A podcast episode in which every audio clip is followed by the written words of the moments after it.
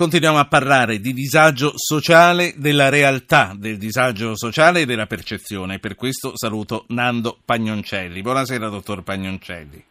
Buonasera a lei e agli ascoltatori. Nel nostro paese gli italiani che vivono in stato di povertà assoluta sono 4 milioni e mezzo, sono il 7,6% de, di tutta la popolazione, un dato che anche se lentamente cresce, che, fa crescere esponenzialmente in noi un senso di grande fragilità, fa crescere la percezione che le cose vadano ancora più male di come già vanno. Allora, Nando Pagnoncelli, che conoscete, è politologo e statistico, il presidente dell'Ipsos. Dottor Pagnoncelli, Antonelli. Mese fa commentammo insieme un libro che lei aveva pubblicato da poco, Dare i numeri, sulle opinioni degli italiani che spesso non coincidono con la realtà delle cose e dei fatti. Quanto influisce tutto questo buttarsi giù sulle nostre vite? Ma sicuramente ha un effetto di ulteriore depressione, però eh, non dobbiamo sottovalutare in nessun modo quelli che sono i dati delle statistiche ufficiali perché oltre ai dati della povertà assoluta abbiamo anche i dati della povertà relativa che sono in crescita e poi soprattutto noi sappiamo che il tema della povertà assoluta ha un'incidenza particolare su alcune fasce di età. Mi ha colpito molto per esempio analizzando i dati dell'Istat che tra i 18 e i 34 anni la percentuale di persone in povertà assoluta è triplicata dal 2005 a oggi raggiungendo il 9,9. Allora tutto questo ovviamente è un elemento che porta a mettere al centro delle preoccupazioni degli italiani il tema economico e il tema occupazionale. Sono i due grandi temi che eh, ritroviamo costantemente nelle ricerche che realizziamo con frequenza mensile sulle priorità che gli italiani vogliono esprimere. A questo dato ovviamente si aggiunge un altro dato che sta crescendo esponenzialmente, che è il tema della sicurezza e dell'immigrazione. Quindi diciamo che sono dati che più ehm, determinano un aumento di preoccupazione, più determinano una percezione dell'ampiezza del fenomeno, che talora, come si diceva già l'altra volta in cui sono intervenuto, è decisamente molto più elevata rispetto poi all'incidenza reale di questi fenomeni. Sì. Quali sono gli svarioni più evidenti in questa percezione alterata?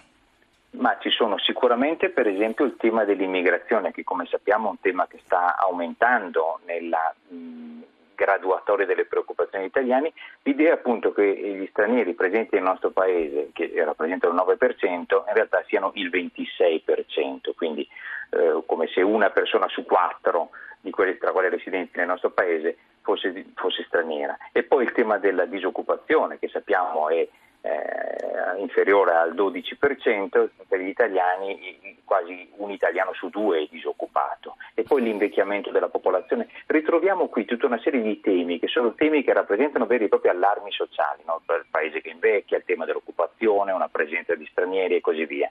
Ebbene, questi temi sono estremamente enfatizzati nella percezione dei cittadini. Certo. E d'altra parte però non, non dobbiamo dire, contrapporre alla percezione il dato reale, perché se una persona è convinta che siano così tanti, alla fine continuerà a orientare i propri comportamenti e le proprie opinioni sulla base dei propri pregiudizi. Ma eh, poi le voglio chiedere se lei si è fatto una, un'idea di perché, di come si possa comunque cambiare questa cosa che non va bene. Io glielo chiedo perché eh, l'ho voluta reinvitare per questo. Eh, naturalmente gli ascoltatori che chiamano noi non hanno il valore statistico delle indagini che fate voi, però ogni volta che si parla della ripresa, ogni volta che eh, economisti autorevoli citando fonti autorevoli ci dicono che eh, sarà uno zero virgola ma la ripresa c'è, eccetera, eccetera, eh, chi telefona non ci crede, chi telefona porta mille eh, argomentazioni per dire che stiamo raccontando bugie, perché eh, gli istituti nazionali e internazionali diranno anche questo, ma in realtà non è così. Perché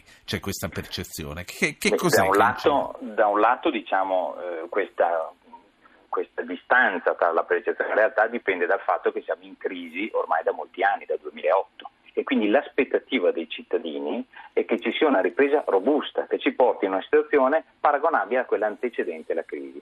E qui è, è, chiaro che una ripresa come quella eh, attuale, che è una ripresa flebile, ma è comunque un segno più dopo tre anni di recessione, da un punto di vista economico dobbiamo considerarlo un aspetto positivo, ma se lo confrontiamo con le aspettative dei cittadini non lo è. Aggiungo un altro elemento molto interessante, mensilmente l'Istat misura la fiducia dei consumatori, è un indice sintetico che considera diversi aspetti, ne cito due, uno è il clima economico, cioè la visione che gli italiani hanno del paese, l'altro è il clima personale.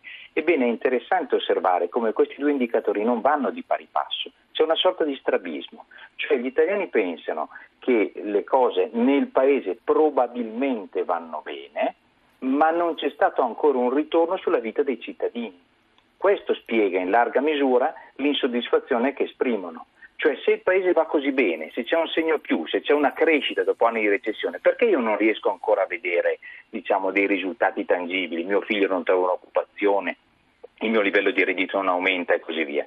Quindi noi dobbiamo giocare sempre anche rispetto alle aspettative dei cittadini. Sì, ma senta, questa attitudine a, a, vedere la realtà filtrata da una sorta di lente del pregiudizio, che poi, come dice lei, è giustificato da tutta una serie di ragioni che ho capito bene ora che me l'ha detto, è un'attitudine solo italiana. All'estero come funziona? Io sto pensando agli elettori inglesi che hanno votato per uscire dall'Europa. Erano adeguatamente informati sulla realtà dei fatti o anche loro loro avevano una percezione diversa dei fatti dalla realtà?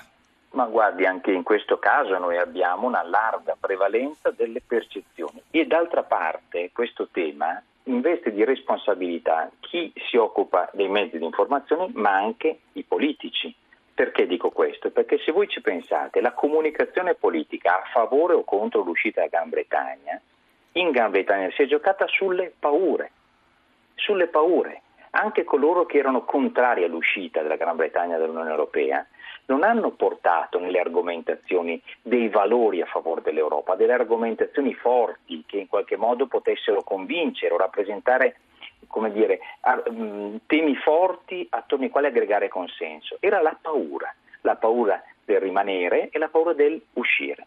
E allora nel momento in cui si gioca con le paure, e si alimentano gli allarmi sociali, è chiaro che viene meno il principio di razionalità e nelle sì. scelte prevalgono le emozioni prevalgono le emozioni. Prima, Questo è il vero sì. rischio nel momento attuale. Prima di salutare le passo un ascoltatore, ricordo a chi ci segue che per intervenire il numero è il 335-699-2949 che dopo che con Pagnoncelli parleremo con il Presidente della Puglia Emiliano che proprio da domani comincerà a raccogliere le domande per il loro reddito di dignità, poi parleremo anche dei vaccini. Roberto Perugia, buonasera. Eh, buonasera. Io ero intervenuto già tempo fa in merito a questo, ho sentito una parte della trasmissione, questo della ripresa che c'è e non c'è. Sì. Io continuo a ripetere, sono agente di commercio e la ripresa secondo me non c'è. Io vado per negozi di vario genere e eh, sono tutti in grande sofferenza perché le persone non hanno soldi per acquistare e, e quindi questo è un dato.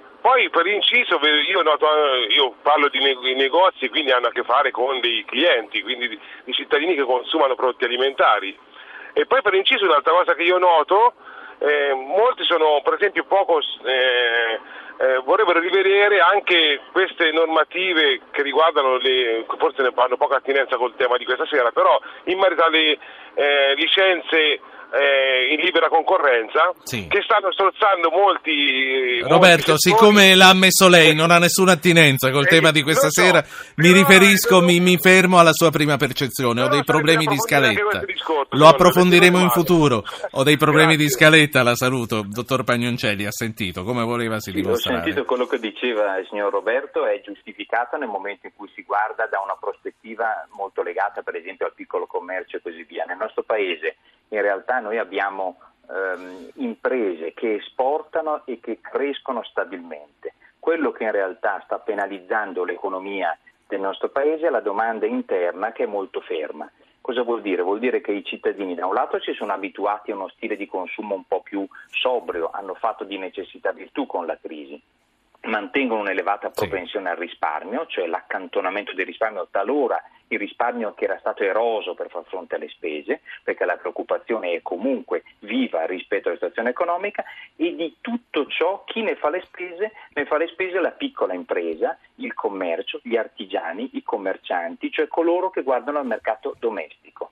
In realtà se noi guardiamo all'Italia in senso più ampio e alle tante imprese che rappresentano davvero un'eccellenza del nostro paese e che esportano, queste imprese stanno sì. crescendo talora in doppia cifra. Dottor Pagnoncelli, proprio l'ultima cosa che vorrei sapere, probabilmente una domanda che non potrà avere risposta, eh, riguardo a queste percezioni falsate della realtà. Di chi è la responsabilità di riportare le cose in carreggiata? Io penso che sia di noi, di noi operatori dell'informazione, che sia di voi, che sia dei politici, però è come votare il mare con, con un bicchiere, se io sostengo queste tesi e poi vengo accusato di essere filo governativo, di essere dalla parte del palazzo, di tenere famiglia e tutto il resto. Se le dico non mi credono. Perché c'è questa attitudine? Ma perché in realtà noi siamo un paese di tifosi fondamentalmente, per cui se si invita un po' la ragionevolezza all'opinione pubblica, talora si ha l'impressione che si voglia sostenere questa o quell'altra parte politica. Io credo, per rispondere alla sua domanda, che sicuramente i mezzi di informazione hanno una responsabilità, io credo più in generale la classe dirigente di questo paese, politica e non politica, però anche i cittadini devono, anche, devono metterci del loro, eh, rinunciare un po' di pigrizia, provare ad approfondire le questioni, provare ad argomentare, cioè farsi meno dire, guidare dal tifo e dalle emozioni e provare a essere un po' più razionali. Nando Pagnoncelli, Ipsos, grazie, buona serata.